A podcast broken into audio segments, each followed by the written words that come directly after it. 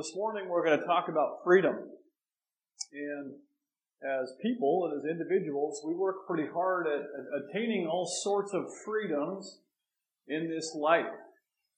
Sometimes we buy larger houses or bigger properties and put up fences to kind of find freedom from neighbors, maybe. Sometimes we want room to roam, right? So we like to find, find freedom there. We want freedom to bear arms right? That's a constitutional right that we have is to bear arms. That's a freedom. We want, we want the freedom to travel. So we love the ability to go places or to be able to, you know, drive off somewhere or go, go travel and find new places. Uh, this, this week I, I read that over a million people have lost their lives fighting for the freedoms that we have today. So over throughout the course of our it's a pretty young country, 1.1 or 1.2 people, servicemen and women have lost their lives for the freedoms that we have today. And if you ask most people what they want from their jobs or at the end of their professional lives, they may say something like, I just want financial freedom. I want freedom from debt or freedom from uh, bills, that kind of, that kind of thing. And the reality is, is that we spend a whole lot of our time and energy on physical freedom, or we spend a lot of time and energy on financial freedom. We spend little effort on really the most important sort of freedom that I think exists, and that's spiritual freedom. Spiritual freedom is freedom from a life enslaved to sin, freedom from guilt or freedom from shame of your past, freedom from trying to win approval from God, freedom from fear, freedom from feeling hopeless, and freedom from the trappings of the enemy. Well, that sounds really good, and we would say, yes, I, I want that. I want spiritual freedom. Sometimes I think we're not sure how to get there. Sometimes it's like this far off mirage sometimes that we see a little glimmer of it. There it is. And then it's gone. This morning I want to take a look at a passage that Paul wrote to the church in 2 Corinthians where Paul says spiritual freedom is possible. If you have your Bibles with you, 2 Corinthians 3, 12 through 18. Again, 2 Corinthians 3, 12 through 18.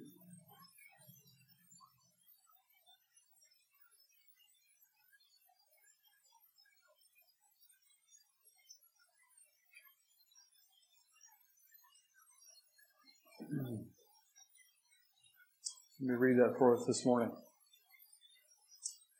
Therefore, since we have such a hope, we are very bold. We are not like Moses, who would put a veil over his face to prevent the Israelites from seeing the end of what was passing away. But their minds were made dull, for to this day the same veil remains when the old covenant is read. It has not been removed because only in Christ is it taken away. Even to this day, when Moses is read, a veil covers their hearts. But whoever, but whenever anyone turns to the Lord, the veil is taken away. Now the Lord is the Spirit, and where the Spirit of the Lord is, there is freedom. And we all, who with unveiled faces contemplate the Lord's glory, are being transformed into his image with ever increasing glory, which comes from the Lord, who is the Spirit. So the audience that Paul had in mind in his letter here were the religious, religious Jews. And so there were those in Paul's day that wanted to claim that you could find God through religious activity, through doing the right thing, saying the right thing, and just like today, that same sort of religiosity can sneak into our church walls. Sometimes the church can be oriented around doing, again, doing the right things and saying the right things.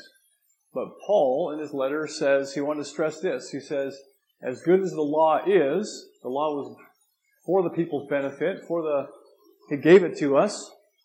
As good as it is, how much better are the works of Jesus, is what Paul wants us to know. the work of Jesus on the cross and the spiritual freedom we have available through the transforming power of the Holy Spirit. So that's what Paul is telling the church. And the first highlight I want us to be thinking about from this passage is this. Religion can only go so far because religion is incomplete. And Paul talks about the place of a veil twice in this passage. Look at verse 13 and 15. We are not like Moses who would put a veil over his face before the Israelites. Even to this day, when Moses is read, a veil covers their hearts. So Paul wants the church to know that there were those who were looking for the law, they were looking for religion to earn God's approval. And they're sure to be disappointed, is what Paul says. He says, there are those looking to win the approval of God and man to earn their way into God's favor, and ultimately they're going to be disappointed. So we have this image of a veil as used by Paul to signify those that were hearing from the Lord. So if you recall back in, in Exodus chapter 34, if you remember the story, Moses came down from Sinai and he had met with the Lord and his face was immediately radiant. You guys remember that story? Yeah, so Moses' face was, was radiant. In some sort of supernatural way, Moses met with the Lord and it was a reminder to the people of the glory of God. His God's radiance was reflected through Moses' face. And Moses wore this veil so that the Israelites, you know, the people he was leading, would not see the fading glory of Moses' face. So as long as his face was radiant, he assumed the people would receive him as God's appointed messenger. And if the glory faded, Moses assumed the people were not going to receive him and re- reject him. So, in, in, a similar way, as I read this passage, I look at this and, and the Old Testament, the Old Testament laws were never to provide any sort of lasting radiance. They were never designed and intended to provide any sort of lasting glory. You know, God's law is good, acts as a guardrail for us, right, as we as we worship Jesus. You know, Jesus himself says, I have not come to abolish the law and the prophets, but to actually fulfill them. So God's law keeps us in line, so to speak, but just like Moses' face, the law is fading. The law was never designed to, to save. Because we can never be good enough, we can never do enough, we can never say enough to earn God's approval, right? God loves us anyway, regardless. So again, the law was never to, designed to provide salvation. That's why God sent Jesus Christ. He is the only one and means to salvation. Religion, same thing, doesn't satisfy because religious activity is fading. And this is what Paul is reminding the church of. And I think in, in today's world, I think this idea of religiosity sometimes can still sneak into the church walls. Sometimes I think that we like rules because they kind of exist in the box, right? Just tell me what to do, tell me what to say. Here's my checklist. It kind of helps me understand if I'm doing and saying the right things because I think sometimes we want to know what's expected of us, right? Again, I'm not bashing the Old Testament or bashing the Ten Commandments. That, that's that's not at all. They're as relevant today as, as ever, right? So, but what I'm saying is sometimes I think within the church walls, we kind of like our to-do lists and our checkbox and our checklists. We want to know that we measure up. Are we doing the right thing? Are we saying the right thing? Are we looking the right way?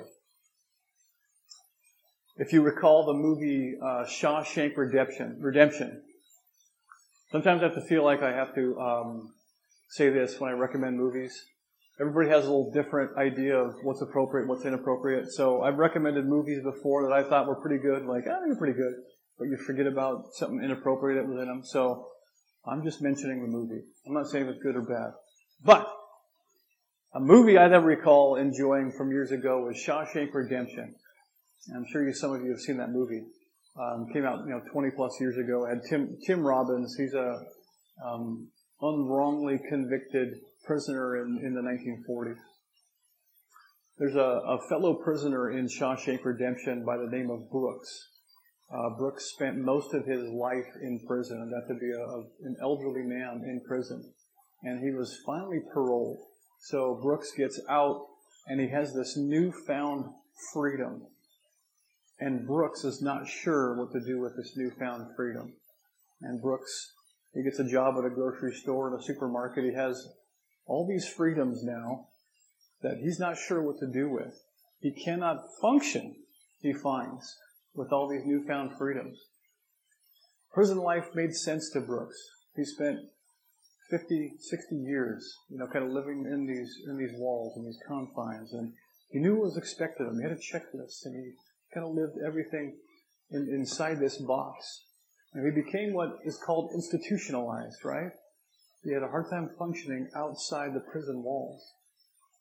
And I wonder sometimes if, if Christians, if our churches, if we're not sure what to, how to live outside with the freedoms that Jesus has given us.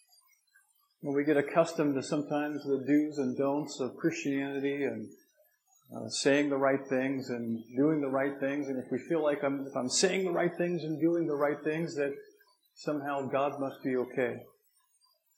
You know, I, sometimes I wonder if we're not sure what to do with all the freedom that we have in Jesus Christ. You know, sometimes I wonder if we're not sure what to do with the Jesus who spent time with sinners and tax collectors. Jesus talked to prostitutes.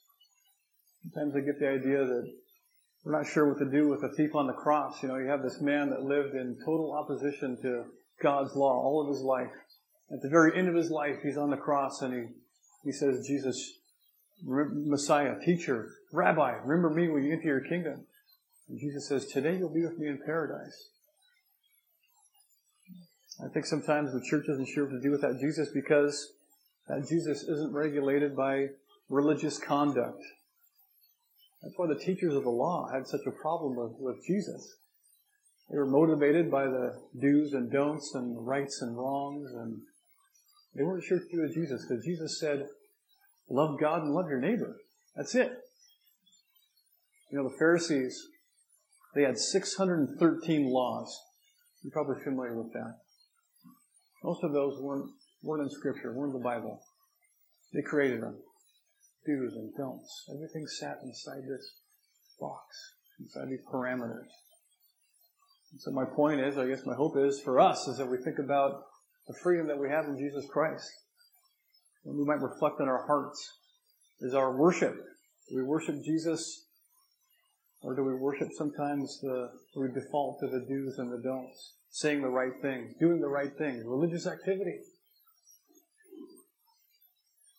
I think freedom is found in, in recognizing that, that God loves us unconditionally. Isn't that amazing? No matter what I've done, no matter what you do, God loves you. Jesus Christ has already paid for it on the cross. He says, I remember your sins no more. Your slate has been wiped clean. You don't have to earn God's approval. There's nothing that we can do or say that will make God love us more or less. God loves us unconditionally. The second point I want us to look at from this passage this morning is this. We don't need to live in chains. God's people don't need to live in chains. Paul says in verse 17, he says, Now the Lord is the Spirit, and where the Spirit of the Lord is, there is freedom. Paul does not say, if you find some freedom, doesn't say you may possibly find freedom. He states it right there where the Spirit of the Lord is, there is freedom. It's factual. Freedom is possible. It exists. It's real. And again, freedom is a broad word, right? When I say the word freedom, I think it conjures up probably all kinds of different ideas and thoughts. But as I look at this passage, there are three types of freedoms that I believe that Paul is referring to. I want to look at those real briefly. we just talked about the freedom from the law as a means of salvation. We just talked about that. That's the first freedom that Paul is talking about. The law does not save. Religion does not save. But here's the second sort of freedom that I believe is Paul is talking about. He's talking about the freedom from decay and corruption of our earthly bodies. Thankfully, our earthly bodies are not the end, right? I'm, I'm so thankful for that. If this is all we get, we're in big trouble. But, but that is not the end. We will have freedom from these decaying bodies. They're breaking down. Every day I'm getting a little older. My, my friend John would say, this is as good as I'm ever going to get. That was kind of interesting. I was like, you're right. Because every day I'm getting a little older. So this is as good as we're ever going to get this moment right here. So thankfully, this is not the end. We'll be given new bodies in eternity. So there's freedom in knowing that eternal life awaits all those who know Jesus Christ. That is true freedom. And thirdly, I believe Paul is talking about freedom from the power and dominion of sin in our lives.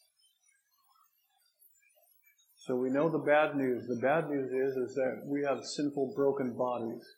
We'll never be free of our sin nature this side of eternity.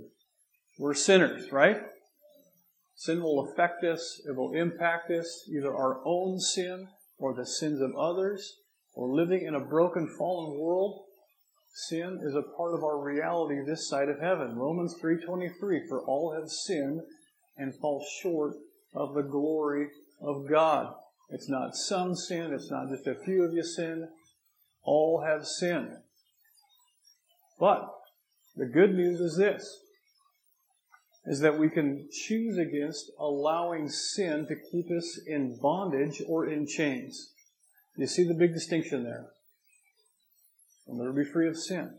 But we can choose out of, with the Holy Spirit's help. We don't have to live in bondage and chains to sin.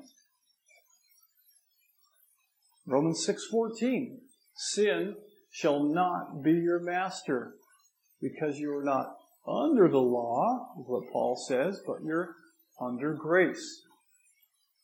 Again, never rid of our sin nature. We can be free of the shackles of destructive sin. Doesn't have to control us, doesn't have to control our actions, doesn't have to control our thought lives. Sin shall not be our master. Unfortunately, many people, even in the church walls, live as slaves to sin. And the first line of defense in finding freedom through Jesus Christ is breaking the bondage of sin and resisting the enemy. James 4 7. Submit yourselves to God, resist the devil, and he will flee from you. That's a powerful passage right there. I love it. The formula is right there for us. Resist. Put up a fight. Sometimes we don't fight. I think most of us, unfortunately, are, maybe not alert and maybe reactionary in combating the enemy's work in our lives. There have been many seasons in my life where I've felt like a boxer almost, where I'm huddled in the corner, just, just doing this right here. While I'm just getting kidney shots and kidney shots and just blow after blow after blow. Well, guess what? The Christian life doesn't have to be that way. I can resist the devil. And it says the devil will flee from you. I am not powerless. You are not powerless. So instead of coming out of the corner fighting, sometimes I think we're just we're kind of resistant. We're way back on our heels, reeling from the blows of sin, blows of living a life or in, in bondage to sin. We are not powerless. We have the Holy Spirit in fighting our battles for us. That's the sort of freedom that Paul paints.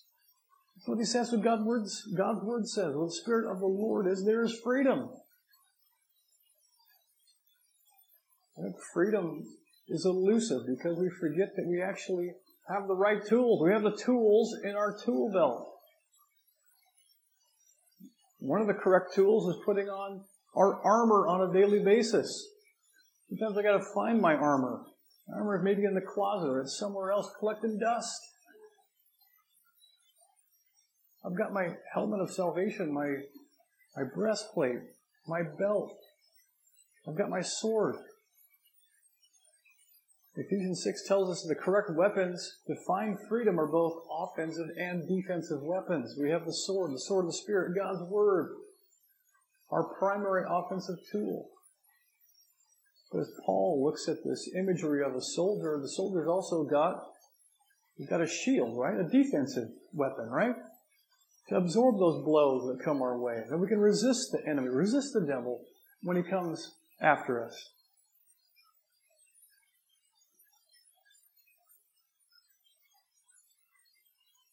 You know, if you're a follower of Jesus Christ, you have all the right tools to find freedom.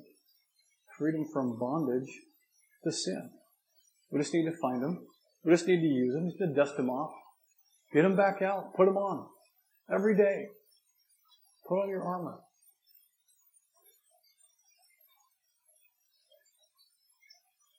The, the final point, the final point I want us to highlight is this, is that true change is actually God's job. True change is actually God's job. I want to look at verse 18 again. I'm going to read that again for us.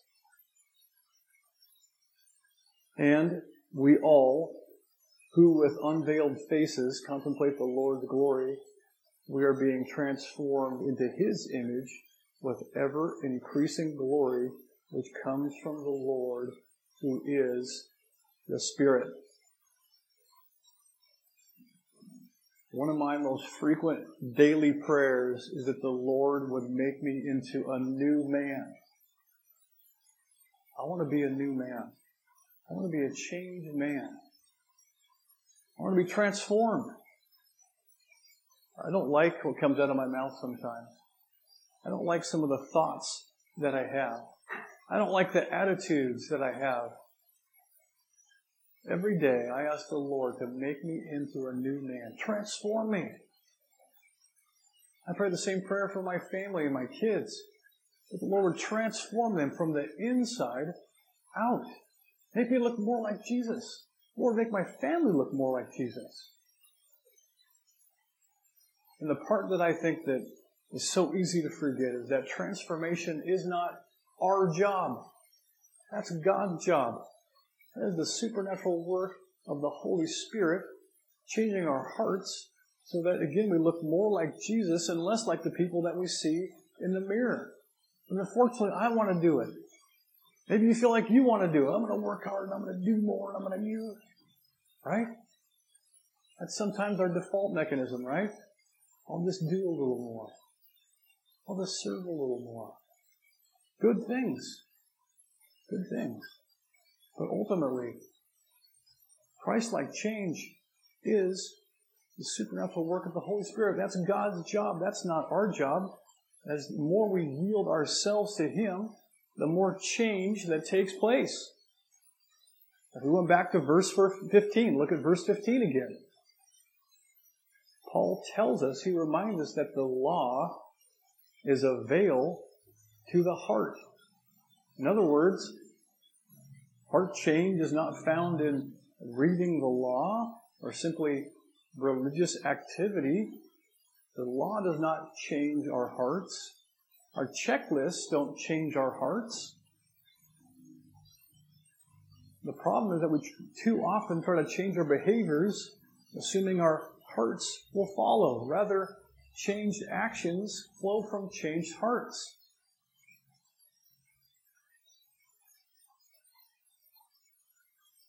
I was thinking about the Israelites this week in the desert, and you know, God, He didn't punish the Israelites because they broke His commands. He punished them because their hearts were divided. Right? God wanted their hearts. In one minute they were faithful, and the next minute they were found to be off course, and they were stuck, and they were stiff-necked people, and assuming that God didn't have their best interests, they were creating a golden calf worshiping pagan, pagan gods. They were um, complaining the entire time, right? So God increased their consequences over and over and over. You know, God desired the hearts of his people. He desired their undivided worship. He wanted their actions and their hearts, not just their actions. So the greatest commandment, love God and love your neighbor, isn't simply about religious action, but it's centering our hearts. Where is God? Who is God? Who is He to me? Do I love Him with all my heart, soul, mind, body? Seek His kingdom, and all else will follow. God wants our hearts, not simply our actions. As we know, the Apostle Paul was um, he was a strict follower of, of Jewish law, right? Before he met Jesus Christ, right? Hebrew of Hebrews, Jews of Jews. He, he knew there was no freedom in that. That's what Paul's writing about. He's saying there's no freedom in strictly following the law. You know, Paul also says there is no guilt or condemnation for those who are in Christ Jesus. Paul wrote that. He said there's no freedom in that either. But Paul wrote this. He said, For where the Spirit of the Lord is, there is freedom. If you're looking for freedom, it's found in Jesus Christ. It's found in a life and a heart being yielded to the supernatural work of the Holy Spirit. You know, Paul spent five total years in prison or under house arrest. That doesn't sound like freedom, does it? You know, Paul spent much of his adult life really experiencing anything that anything but freedom when we think about freedom. There was no worldly freedom for, for Paul. You know, Paul didn't serve himself. He didn't try to amass wealth or Paul didn't even really retire and go do what he wanted to do. You know, he traveled, obviously ministering to God's people, setting up churches, shepherding other churches. Along the way, Paul was shipwrecked. He was beaten. He was left for dead. He was stoned. He was persecuted. Again, Paul was in prison. That doesn't sound like freedom to me. But Paul wasn't looking for worldly freedom. Know, what Paul was looking for, and what he reminds us of, is that and a freedom of an entirely different sort of spiritual freedom. You know, there's no simple, easy, you know, five step painless plan to finding freedom in this life. There's no simple way to experience spiritual freedom. Requires lots of work. It's not easy. Fleeing from the devil, resisting him, putting on our armor every day, doing battle, coming out of the corner fighting. It's not easy stuff to do. Not simple. I want to do something a little bit different with, with a couple minutes that we have here. I want to spend a couple minutes just in prayer and in reflection. I want us to talk to the Lord for a couple minutes. I want you to answer these two questions. Lord, help me find freedom from blank. I don't know what that is for you.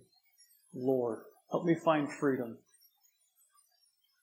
and the second thing I want you to think and reflect on and talk to the Lord about is what your life would look like if you found spiritual freedom. What that would look like.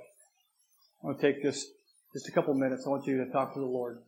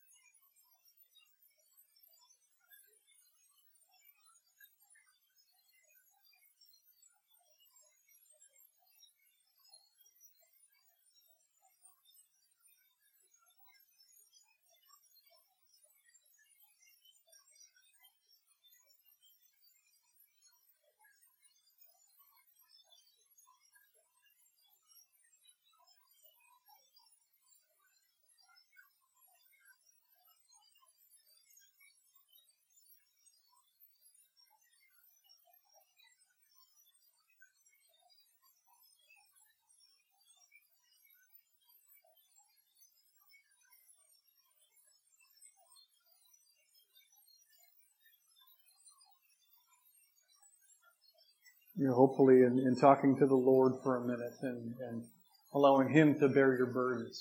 Hopefully you recognize that freedom is possible. Freedom is God's intention for His people. That bondage and slave, slavery to sin is not God's intention, not His design. So hopefully, again, that as you look at God's Word and as you st- talk with Him about what this freedom might look like, that you're convinced more than ever that freedom is possible. The Spirit of the Lord is, there is freedom. If it wasn't possible, God wouldn't promise it, right? It's, it's right there. Right before us. It's possible through the transforming power of the Holy Spirit in our lives. I want to encourage you, whatever that looks like to you, whatever you need to give to Jesus this week or today, please do that. Where the Spirit of the Lord is, there is freedom. Amen? Amen. Let's pray. God, I just thank you again for your word. God, we have freedom through relationship with your Son, Jesus Christ, and that God, He died on the cross. You sent your Son on the cross to take our sin so we might live a life of freedom. Free from guilt, free from shame, free from our past. God, you took all of it. You paid for it. It's gone. Our slates have been wiped clean. As far as the east is from the west, you say, I remember your sins no more. So, Lord, we thank you. There is freedom in your Son, Jesus Christ. We thank you for that. Lord, whatever chains, whatever things that need to break this week, God, whatever things we're holding on to, whatever we feel like just is, God, we've accepted some way of life or we've accepted a sin or accepted this is the way I am, God. I pray for supernatural work, again, to break those chains in our lives, God. There are chains in my life, Lord, that need to be broken. I ask for a fresh start, a new start right now, Lord. We ask that mighty things are done in your name. Help us to look more like your son Jesus each and every day, God. That's your hope. That's your desire. God, we give you today. We give you the rest of our worship. In the name of your son, Jesus Christ. Amen. Please stand.